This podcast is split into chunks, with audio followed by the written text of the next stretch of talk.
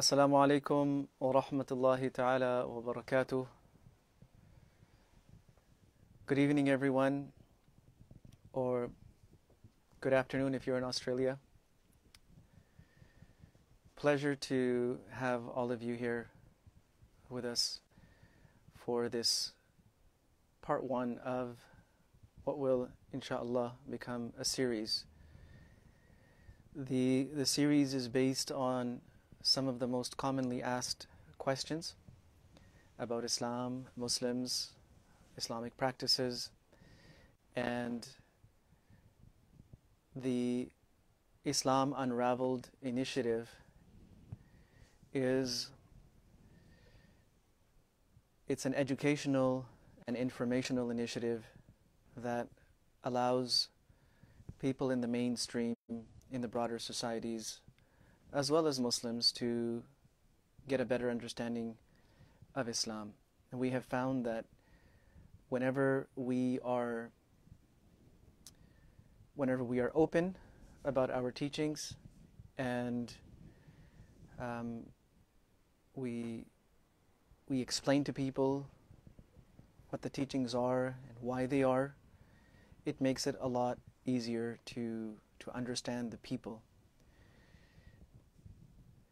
Society interacts with Muslims at at all levels, as as classmates or roommates, as um, as co-workers, as bosses or employees, as neighbors, as people that are just walking on the street or, or shopping. And questions arise about why they are doing certain things in, in, in specific ways. So, Islam Unraveled is to remove some of the some of the mystery around these activities and practices and it creates it creates a better understanding. So one of the questions that we ask we get asked most frequently is it's about the hijab. Why do women in Islam have to cover themselves? Why do they cover their hair? And um, what is this supposed to represent?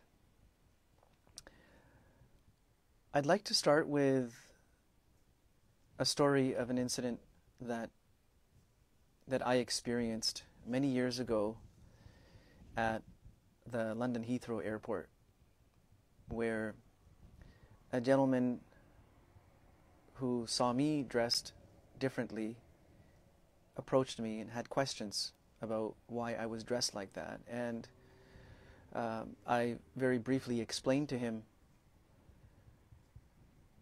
my reasons for, for dressing in a certain way. And this led to a very detailed and engaging conversation in which he asked me many questions about Islam.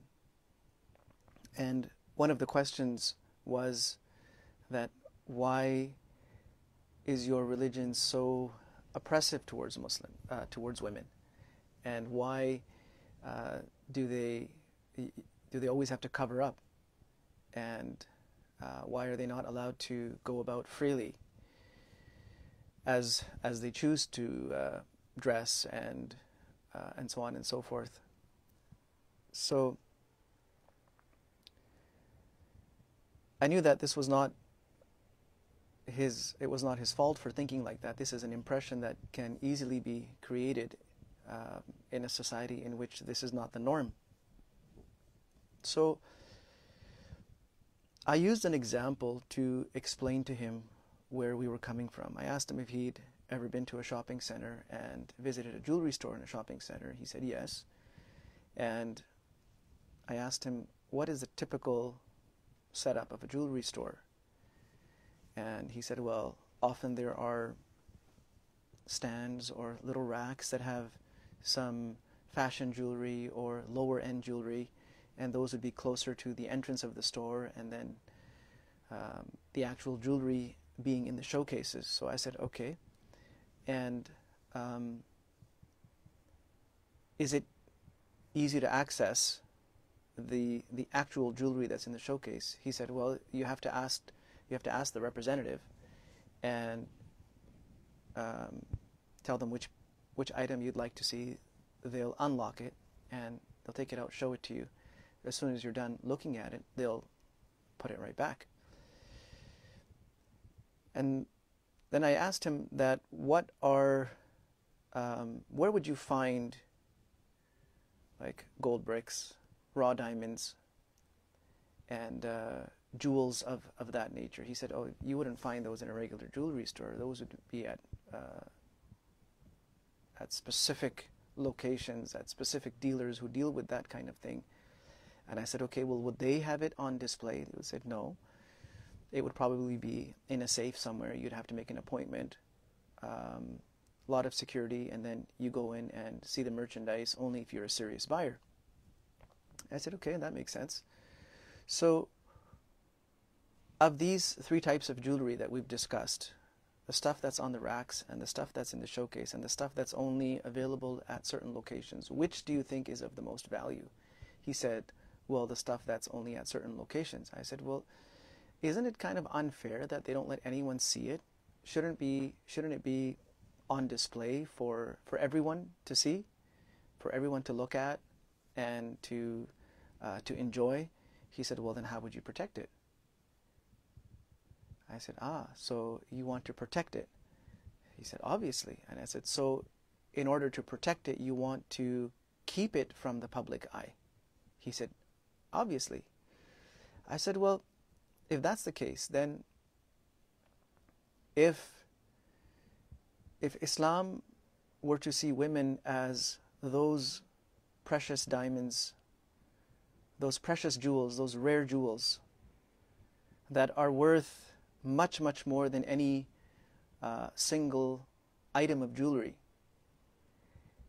and it aimed to to protect them and to preserve their value and, and keep them from being devalued or undervalued, how could that be a negative thing? So he found that to be an interesting analogy. Now, this was just an example that came to my mind. I was just uh, studying at that time, and this example came to my mind. But the reality is that there is no there is no oppression, there is no um, there's no mistreatment in Islam for women. Let's take a few steps back before we, we talk about the hijab in, in Islam. Um, hijab is not a new concept to civilization by any by any stretch. So far before the Prophet Muhammad, peace be upon him, uh, came into the world,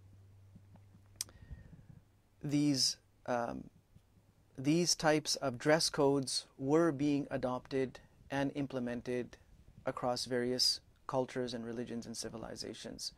In fact, uh, Islamic scriptures and texts are not the first to speak about hijab. So Islam didn't necessarily invent the hijab or come up with the concept of hijab. Uh, there are uh, texts in uh, in the Hindu tradition, for example, that speak about lowering the gaze and not revealing what garments conceal. Um, their culture also prohibited uh, free intermingling. Similarly, in Judaism, I'll read to you some of the texts that are um, that are found in um, the works of uh, of Judaic jurisprudence and law. So, for example, women who go out with their head uncovered may be divorced without compensation. In halakha, uh, the Jewish law defines the responsibility of covering the head based on the setting. So, in a public setting, it states that the the Torah states that a woman must completely cover her head in a public place. And some opinions state that a, uh, a small part of her hair, like three fingers wide, may show. So they're quite specific as to the, the dress code. In a semi public setting, uh, one opinion states that even if men are usually not found there, a married woman must cover her hair. And in a private setting, um, it states that the prevailing custom is for women to cover their hair even in the privacy of their own homes. And it mentions that since our ancestors in all localities have adopted this practice, it has taken on the full force of Jewish law and is obligatory. In the Bible, um, Corinthians 11, any woman who prays or prophesies prophecies with her head unveiled disgraces her head. It is one and the same thing as having her head shaved. For if a woman will not veil herself, then she should cut off her hair. But if it is disgraceful for a woman to have her hair cut off to be or to be shaved, then she should wear a veil. Um, in one place, it's mentioned that a woman ought to have a symbol of authority on her head because of the angels. In one place, it says, Judge for yourselves, is it proper for a woman to pray to God with her head unveiled? So, biblical teachings emphasize women covering their heads. Mary, Hazrat Maryam, is always depicted in um, in biblical scriptures or in in drawings as having her head covered. So all the paintings or the sculptures that you would see of Mary would have her with her with her head covered. And those women who have sort of pledged to to stay on that path, the nuns for example, you will always see them with their heads covered. So what does this symbolize? It symbolizes chastity, purity, piety. In all of these faiths, it's a symbol of piety, it's a symbol of being pure, it's a symbol of protecting and preserving oneself. Now, in the setting that, that Islam was introduced, in the Arabian setting, even at that time, um, it was primarily only the, the slave women that, that would freely intermingle with, uh, with everyone and would not really cover themselves. In fact, it was a symbol of a woman being free and noble that she would, she would cover herself. And the goal, we can say, across pretty much across all of these all of these traditions and cultures was to preserve the woman's honor and her respect and her dignity. And it was also to maintain her exclus- exclusivity. Now, I cannot speak for other cultures in this regards, um, but Islam has always emphasized the importance of women. It has never undervalued women. In, uh, in the Quran, it talks about a, a single standard for being judged. يا أيها الناس إنا خلقناكم من ذكر وأنثى وجعلناكم شعوبا وقبائل لتعارفوا إن أكرمكم عند الله أتقاكم Allah subhanahu wa ta'ala says, I've created you from males and females, and I have created you into societies and, and nations and tribes so that you may recognize each other, so that you may understand each other's values and, and, and worth and skills and abilities. And irrespective of what where you belong, whether you're a male or a female or what society you're coming from, the most noble in the sight of Allah are those who are most pious. So a person cannot get closer to God just by virtue of being a male, for example. Or it's not like because a person is a male, they're all of a sudden superior to any female. That is not the case. As far as the treatment of women is concerned, the Prophet ﷺ summarized it very nicely, where he said, The best of you are those who are best to their women. The best of you are those who are best to their women. So he really raised the bar and the standard for what is a good man, what is an, a man of an elevated status, who is the closest to the Prophet Muhammad sallallahu alaihi wasallam. He is the one who is treating the women of his household in the best way possible. So there is no view of trying to diminish the status of women. That's not what hijab is about at all. this is related to some other themes in the religion. One is the preservation of modesty, the importance of chastity, the importance of protecting ourselves as men and as women from illicit relationships and from uh, unwanted glances or from, from glances that are not of pure intent. Now, intent is something that is, is not really possible for us to know in most cases that why someone is looking at another person. But Islam put in two measures. One is that turn your gaze away if it's a person that you're not supposed to be staring at. And secondly, the other person should be dressed in a modest way. Now, we can we can go into a lot of depth here, into a lot of detail here. But the notion that through this Islam is limiting women and restricting women, this is unfounded. Yes, protecting and preserving them, and in the process protecting and what and preserving what Islam values in society, absolutely. So Islam promotes a society in which a woman is um, is not turned into a symbol. She is not looked at as, as an object. She is not there to please the eyes of anyone who happens to pass by. She is not there to be judged based on her on her physique and her physical features. In fact, that is none of anyone's business but her own. And if she wants, she can share that with those that are closest to her in her life, with her parents, with her father, with her with her brothers, uh, and you know when she gets married, then with her husband. But there is an exclusivity that Islam upholds for women, that they are not to be just put out in, in, in the market to be available for anyone and everyone. Is there a clash of civilizations here?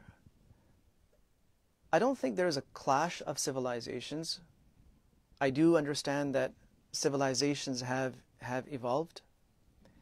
But when I look at the history of the, the evolution of civilizations, for example, um, Western civilizations or Western cultures have only introduced rights for women in the last century and a half, where Islam had given them those rights 1400 years ago. So, the right to uh, the right to work, the right to own their own property, protecting them against abuse and violence. So, actual laws that prohibit against it, um, a share in inheritance, and uh, the ability to, to move ahead and become as, as wealthy and as prosperous as they want. There is no limit, there is no cap on that, that how wealthy and how prosperous a woman can become. And no, her her husband, if she's married, her husband does not own everything that she owns. In fact, he doesn't own anything of what she owns. She's in, she is entitled to her own wealth, and he's entitled to her to his own wealth, and they can decide how much of this they want to share. The burden ultimately rests still on the husband to look after her and care for her needs that may be of, of, a, of a diverse uh, range and, and of, of various natures. The onus is on him. He's ultimately, ultimately responsible for looking after her and her safety and security. Now, a little bit about how hijab was introduced in Islamic teaching. So, in the fifth year after the migration, so the Prophet ﷺ lived in this world for 23 years after being given prophethood. 13 of those years were in Mecca and 10 of them were in Medina. So about halfway through his um, his stay in Medina, when he got married to uh, to Zainab radiallahu anha, people were sitting and eating, and after after they were they finished eating, the the walima or, or the wedding feast, they, they were sitting and talking. Now it was a small home, and his wife was sitting in a corner with her face turned away because all of these men were in the house. Some Sahaba, like Umar radiallahu anhu, did not like this. They said that you know the wives of the Prophet ﷺ should be should be um, protected from uh, from exposure to uh, to people and to people's eyes and so on and so forth. So at that at that occasion, the verse in Surah Al-Ahzab, verse number 53 of of chapter 33 was revealed in which they were told they were given some specific instructions.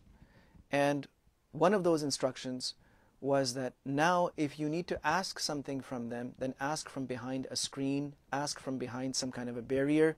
That is better and it is purer for your hearts and their hearts.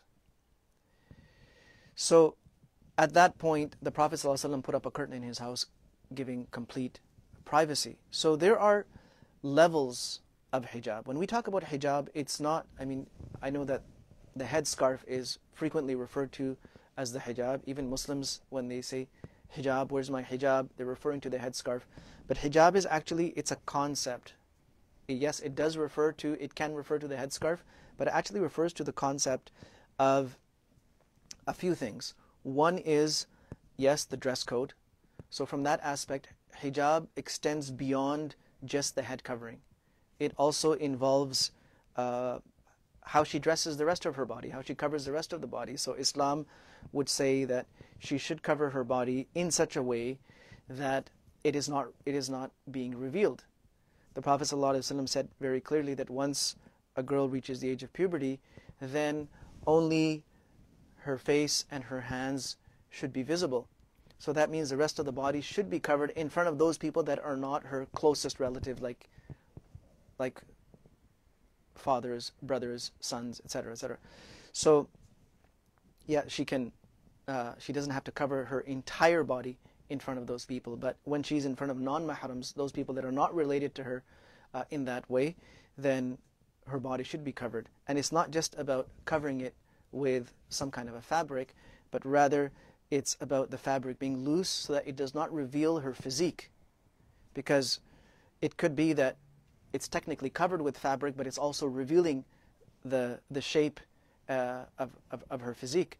So it needs to be loose fitting and it has to be such a material that's not uh, it's not shearing it's not it's not see-through so these are some these are some general this is the general dress code so the first aspect of hijab is actually um, you know the dress code and the next aspect is maintaining a respectful distance. So keeping a respectful distance from from women, which means that first of all, don't stare at them and look at them when it's not necessary, when it's not required for you.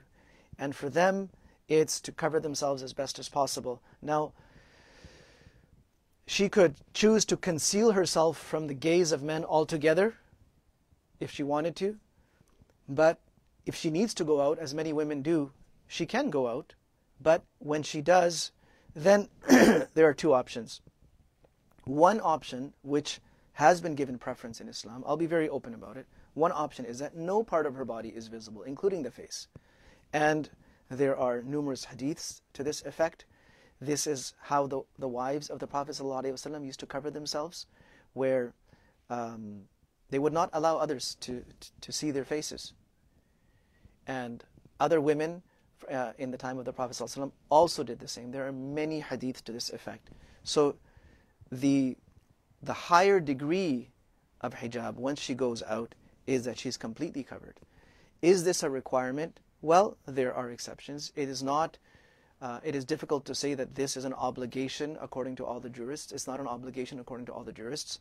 The jurists agree, though, that if there is an environment where people will be casting uh, inappropriate glances at her, looking at her inappropriately, or she could be, her safety could be compromised. Then at that time, she should cover herself completely. And the third level of hijab is when she goes out, she is just following the basic dress code, which means her, her head and the rest of her body are, are covered, even if her face and her hands are exposed.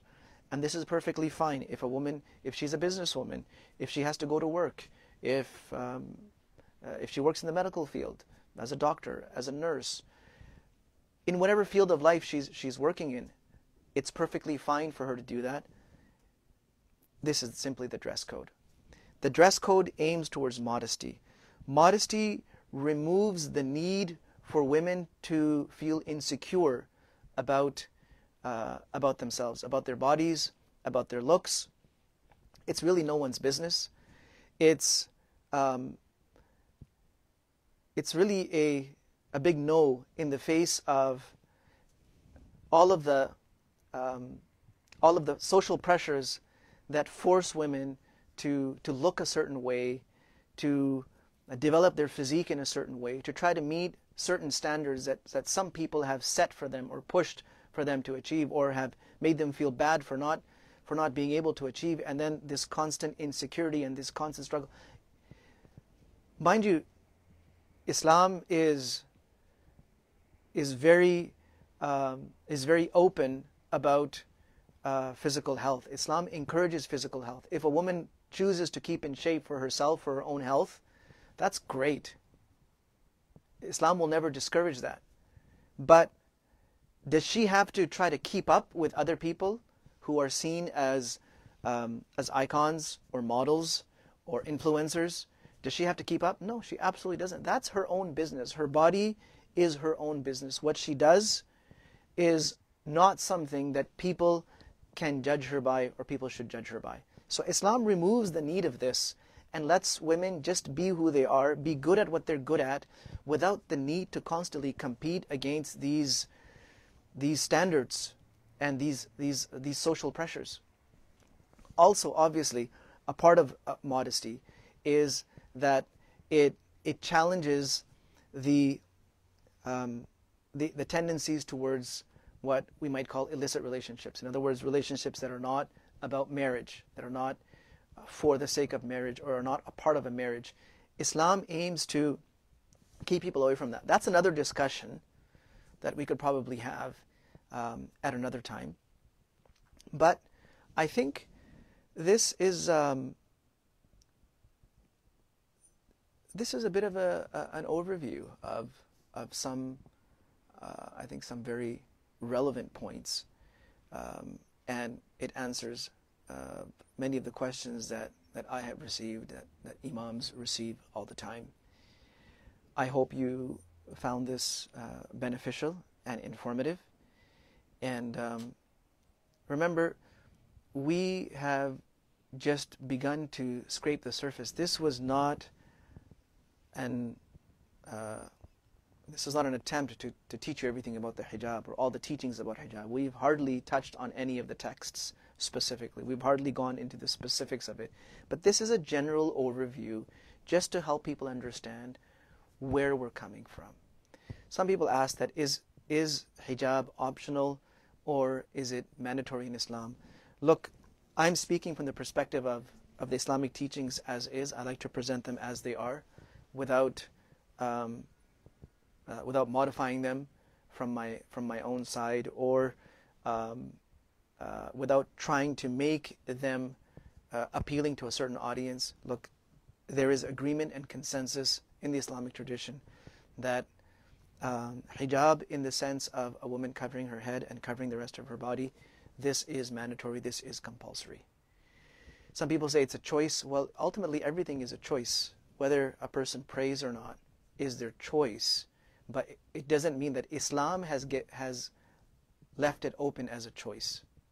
Islam has encouraged it, Islam has made certain things mandatory. This is one of those things.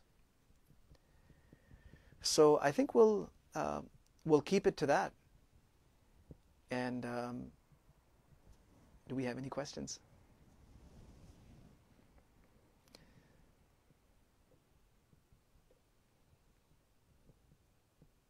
That's great. So I look forward to doing more of these uh, sessions with you. Um, these will be available on our uh, on the Facebook page as well as uh, the YouTube channel. They will be uploaded there. And Um, we're in the process of rolling out a podcast. Um, that's something really exciting because we have content from uh, from many years that is sitting and um, it addresses a lot of the the common concerns and the common issues and uh, some of it is in, is just uh, motivational some of it is is educational and, and from an informational perspective. And uh, some of it is just answering questions. But um, inshallah we'll let you know about the details of that in the coming days. Thank you so much for joining us. Assalamu alaikum wa rahmatullahi wa barakatuh